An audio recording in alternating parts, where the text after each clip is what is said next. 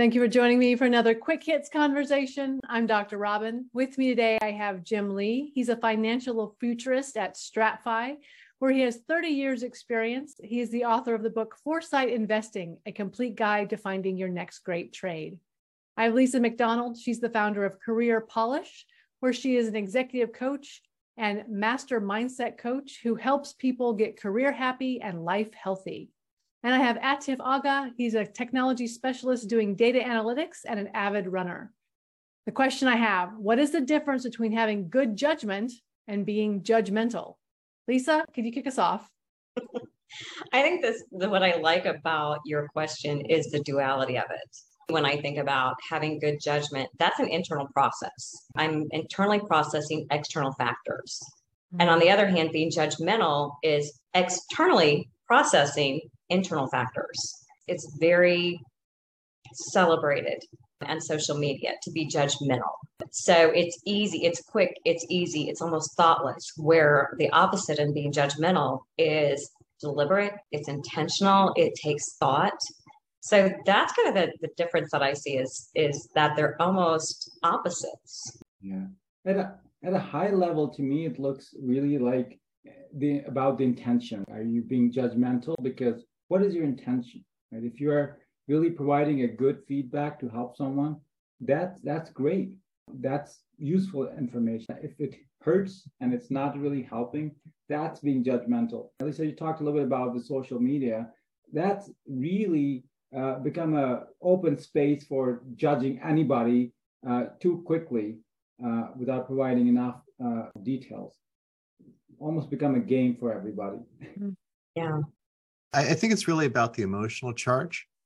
It's about how you think to a certain degree relative to how you feel. You know, judging is more about thinking. Um, being judgmental is is almost about feeling. If you're sort of questioning where you are in that spectrum, you sort of have to feel how you feel hmm. about your thoughts.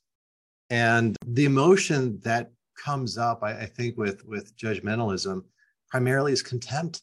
And if you're feeling that, yeah, you're probably being judgmental. Mm-hmm.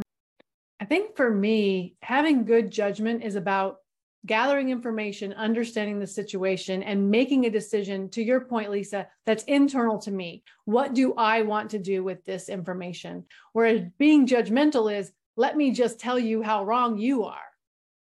And going back to the social media, and I think this is why it kind of sticks with me. I came across an article the other day where there was someone absolutely bashing and being very judgmental the way that another woman was dressing. Hmm. And it's, oh, she's arm candy, and just absolutely bashed her hmm. on being extremely critical and judgmental. On the other hand, she looks no different than a family of women that is in the news all the time and did not dress any worse or any different than they do, but they're celebrated.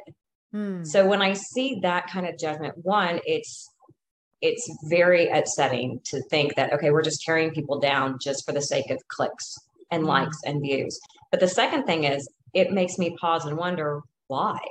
If I find myself judging somebody, I have to take a step back and say, okay, what am I feeling inside that I'm reflecting on them?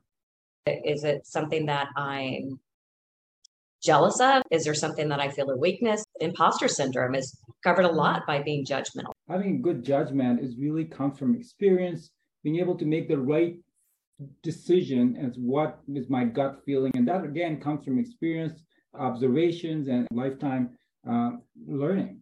But being judgmental is very quick. It's an external emotion that you are really passing on to someone in terms of your opinion, which may or may not be valid and may not be intended for the right reasons. Uh, I think the key thing is about being judgmental is in, in some ways, if you look at the other side of it, we do want to promote dialogue. We do want to promote discussions. And unfortunately, it starts with people storming out first, whatever they feel, before they start stabilizing and start thinking is how to really be acceptable of other people. So the flip side of it, where people are not allowed to say what they think, what they feel, and then all of a sudden we have this environment where we don't have freedom of speech. Jim, you had said, and Atif, you said it again, the word emotion. And I feel like when we're talking about being judgmental, there's a lot of negative emotions the anger, frustration, disappointment, whatever negative emotions attached to being judgmental. I feel like having good judgment is more about thoughtfulness. And, and you sort of think about it, you know, judgment lends itself to conversation, kind of talking it through, working it out. Judgmentalism almost always leads to conflict and that mm-hmm. emotional charge where you're not working with someone, you're working against them. And uh, we, we tend to watch these things because we pay attention to things that are emotionally charged. Mm. That's a good point. It does seem that a lot of what's on TV and the news is very judgmental and doesn't necessarily lead to information that allows for good judgment. Yeah, that sells. That's the other problem. This is gives us the quick rush quick uh, satisfaction. We love drama. We love seeing these things. And we tend to not look at the long term disadvantages or advantages of any discussion that's going on and, and the sense of it. I mean, that that's what I see in news media. It's just gone into completely different direction, like you said, being very judgmental. We've talked really a lot about how they're very dichotomous to one another. Do you think that they can bleed into each other? Can you be having good judgment and have it turn into being judgmental? Or can anything positive ever come out of being judgmental that allows you to have good judgment? Do they go together at all? I think a lot of time when people feel they have a good judgment and they're just trying to help someone, they may come out as being judgmental to that person. Mm. Parents being an example. Sometimes they think we know exactly what you need. Well, the kids may feel like my parents are very judgmental and they just don't allow me to do what I want to do.